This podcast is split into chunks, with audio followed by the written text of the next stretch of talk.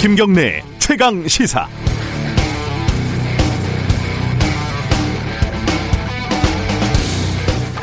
밤에 야근하고 집에 가려고 하는데 몸은 천근 만근 귀갓길이 구말립니다. 힘들어서 택시를 타려고 했는데 이게 잡히지가 않아요. 그래서 스마트폰 앱으로 택시를 불렀는데 또 대답이 없어요. 어쩔 수 없이 버스를 타고 또 한번 갈아타고 이렇게 집으로 갑니다. 이런 일이 매일매일 계속 반복되는데 그러, 그래서 어, 저를 택시는 싫어하고 버스는 좋아하는 그런 교통 편파적인 인간이라고 부른다면 그게 타당한 걸까요? 국민의힘에서 김경래 최강 시사가 편파적이라고 비판을 했네요. 지난 8월까지 민주당 의원은 96번 출연했는데 국민의힘은 71번 정도 출연을 했다. 조영 원내대표는 해도 해도 너무한다. 또 어떤 의원은 최강 시사가 아니라 최강 편파다. 이렇게 말을 하더군요. 의원 수가 대략 180대 그100 정도라는 사실은 뭐 굳이 근거로 삼지 않겠습니다. 애초에 그걸 기준으로 섭외를 하는 것도 아니고요. 그런데 섭외가 정말 잘 안 됩니다. 국민의힘 의원님들. 그렇게 인터뷰를 하자고 해도 응하지 않더니 이제는 왜 인터뷰 숫자가 작냐고 비난을 하면 이거 어떤 장단에 춤을 춰야 하는 겁니까? 택시 타고 싶은데 태워줘야지 타죠. 버스만 좋아한다고 욕할까봐 심지어 자전거도 타고 걸어도 다니는 고충을 이해하시려나 모르겠습니다. 그냥 집에 가지 말까요? 50대 50. 딱 떨어지는 공정은 머릿속에나 가능하지 현실에는 없는 물건입니다. 그보다 중요한 것은 무엇이 청취자들에게, 시청자들에게 도움이 되느냐, 무엇이 다뤄야 할 만한 아이템이냐를 판단하는 겁니다. 그 고민의 결과를 일부에서 비난한다면 그 비난을 기꺼이 감수하겠습니다. 특정 정치 세력들에게 기계적으로 공정한 방송이 아니라 청취자들의 이익에 가장 편파적인 방송이 되려고 노력을 할 뿐입니다. 10월 13일 화요일 김경래 최강시사 시작합니다.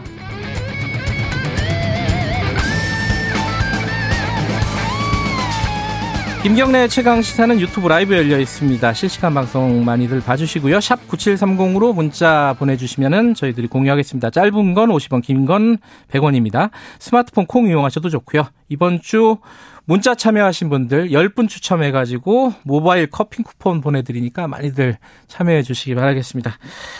어, 라임 옵티머스 펀드 사태 이게 뭐 권력형 게이트로 지금 야당은 규정을 하고 있는데 오늘 이것 좀 자세히 알아보는 시간 좀 가져보겠습니다.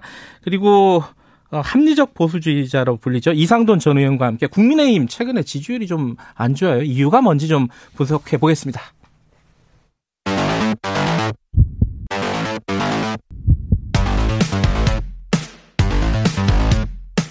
오늘 아침 가장 뜨거운 뉴스 뉴스 언박싱.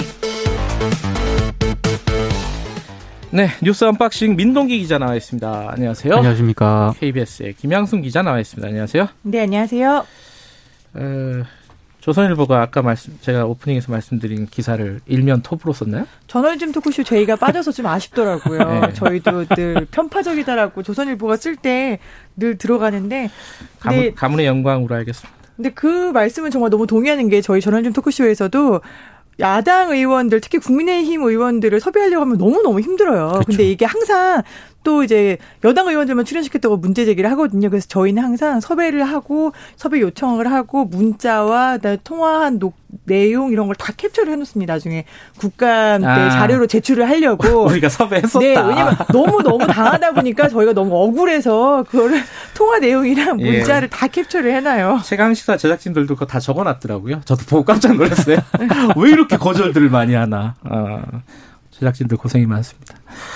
자, 오늘 옵티머스 얘기 간단하게 좀 해보죠. 뒤에 어, 저희들이 추적 20분에서도 다룰 거고 국민의힘 성일종 의원도 연결 예정하고 있으니까 개요만 좀 보죠. 어제 나왔던 얘기 중에 일단은 검찰이 수사를 확대하겠다. 뭐 이런 얘기가 나오고 있어요. 그죠? 그러니까 윤석열 총장이 지난주에 서울중앙지검 경제범죄형사부에 검사 파견 요청을 승인을 했거든요. 네. 예, 한 4명 정도 이제 요청을 했다라고 하는데 지금 법무부에 전달이 돼서 절차가 진행 중이라고 합니다. 추미애 장관이 적극 검토하겠다라고 밝혔고요. 그리고 어제 역시 옵티머스 사건 수사팀 인력을 대폭 증원하라고 윤 총장이 추가 지시를 했습니다. 네. 그래서 서울중앙지검이 일단 적극 건의하겠다라는 그런 입장을 밝혔기 때문에 에, 좀 수사팀이 보강이 될 것 같습니다. 어쨌든 총장이 이렇게 지시를 했다면은 어, 수사가 조금 더 그렇죠. 공격적이고 적극적으로 진행될 가능성은 높은 거고. 근데 이게 옵티머스 라임 이게 비슷한 건데 이게 전체적으로 보면요.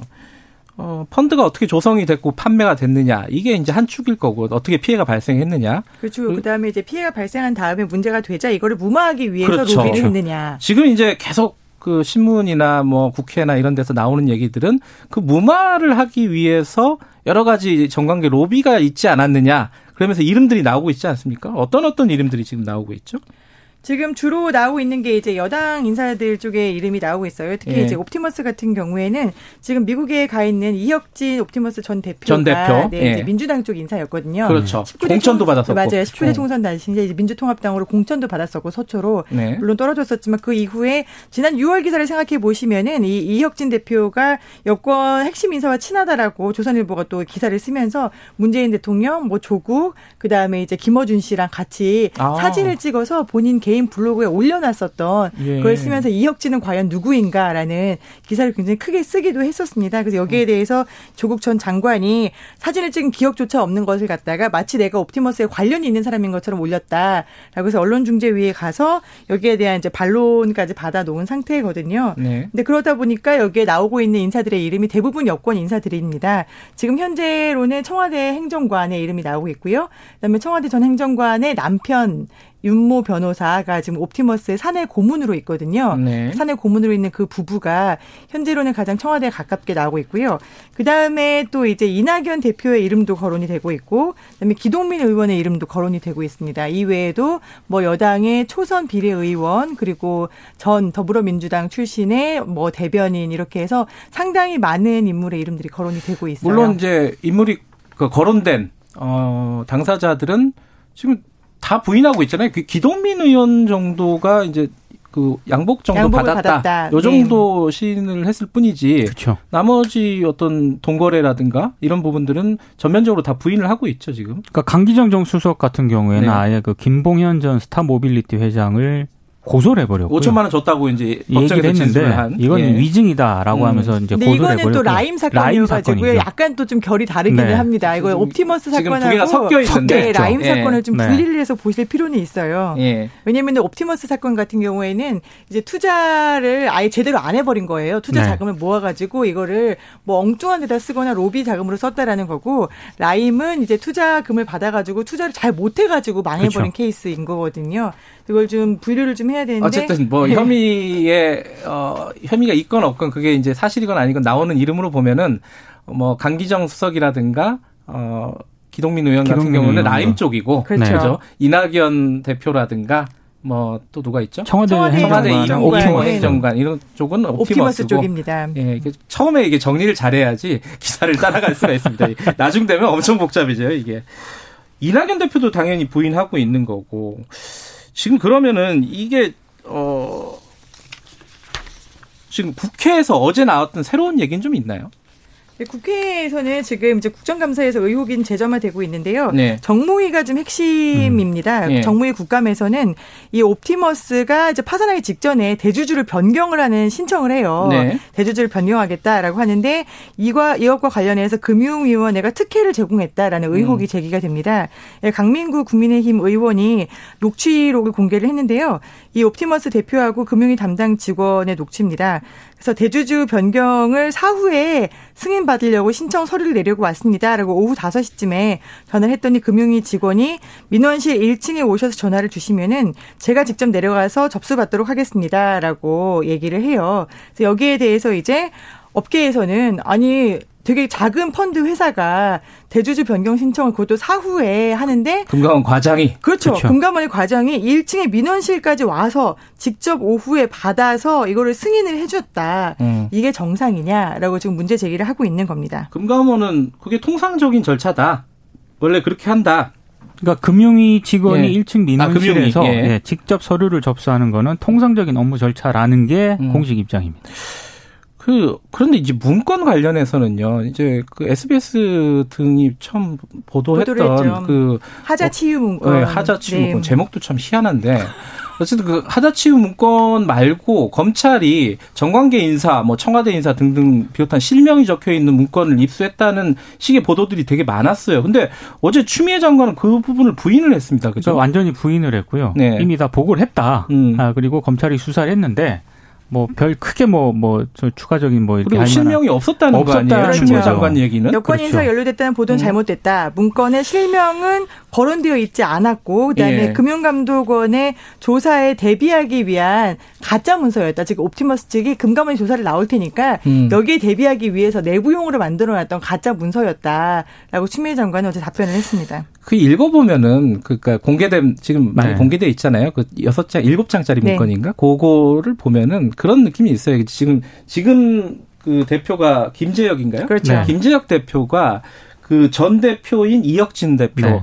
에게 책임을 다 미루는 듯한 그렇죠. 그런 문건이에요.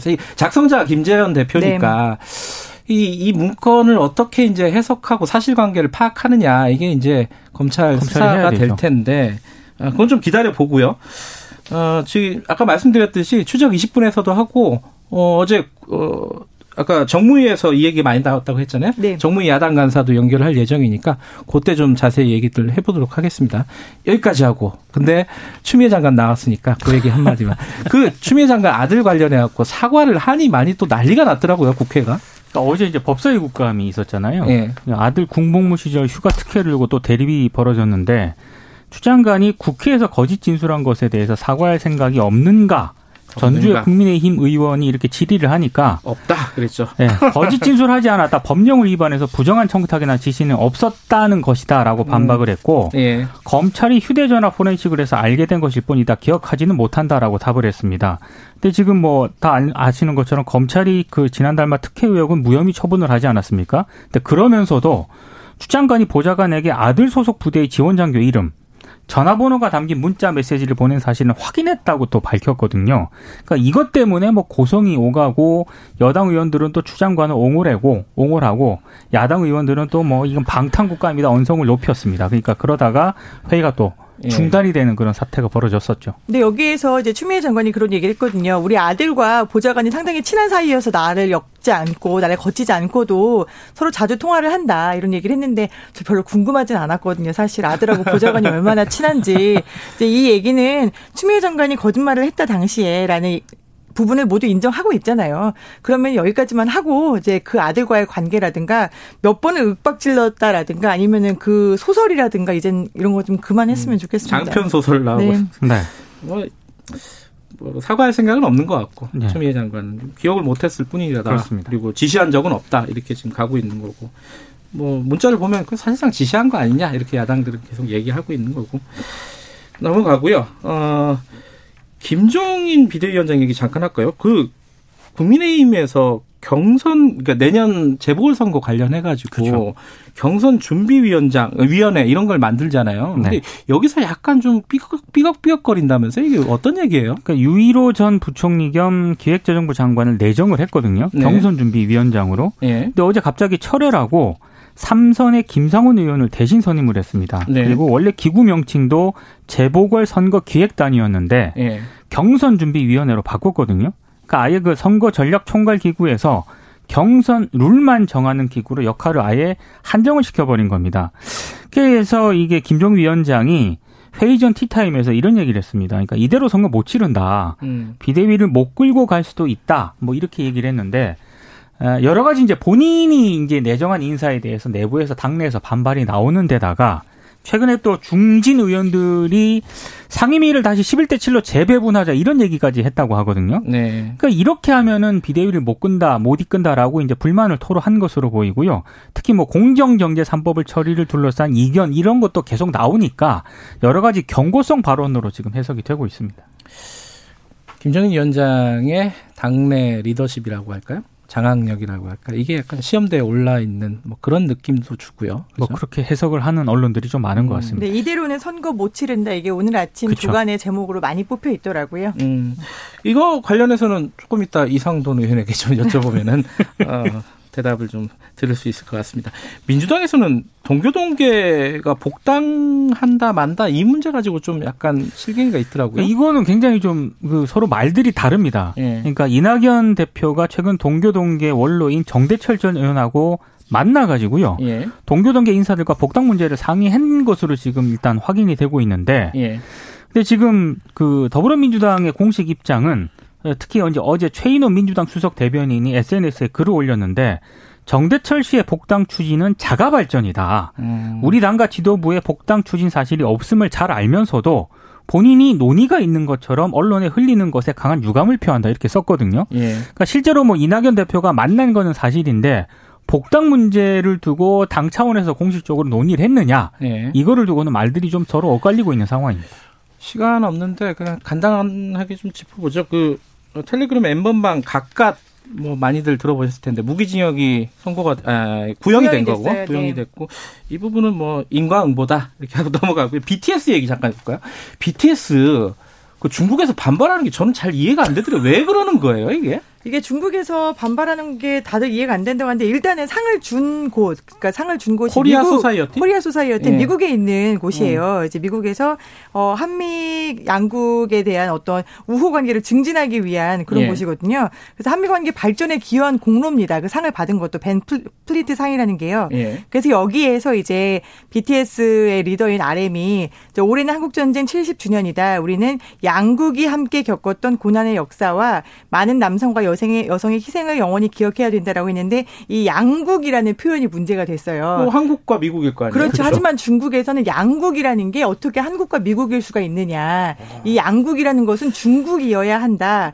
왜냐면은 우리는 6.25 전쟁에 참전을 했었고 당시에 미국의 반대에서 조선을 돕기 위해 즉 너네를 돕기 위해서 6.25 전쟁에 우리도 들어갔었는데 그 양국에 우리가 배제되고 미국이 들어가는 거는 이해할 수가 없고 용납할 수 없다. 그리고 음. 우리 중국 군인도 수천 명이 희생이 됐는데 지금 중국 군인에 대한 희생을 존중하지 않고 모욕하고 있다. 이렇게 네. 주장을 하고 있습니다.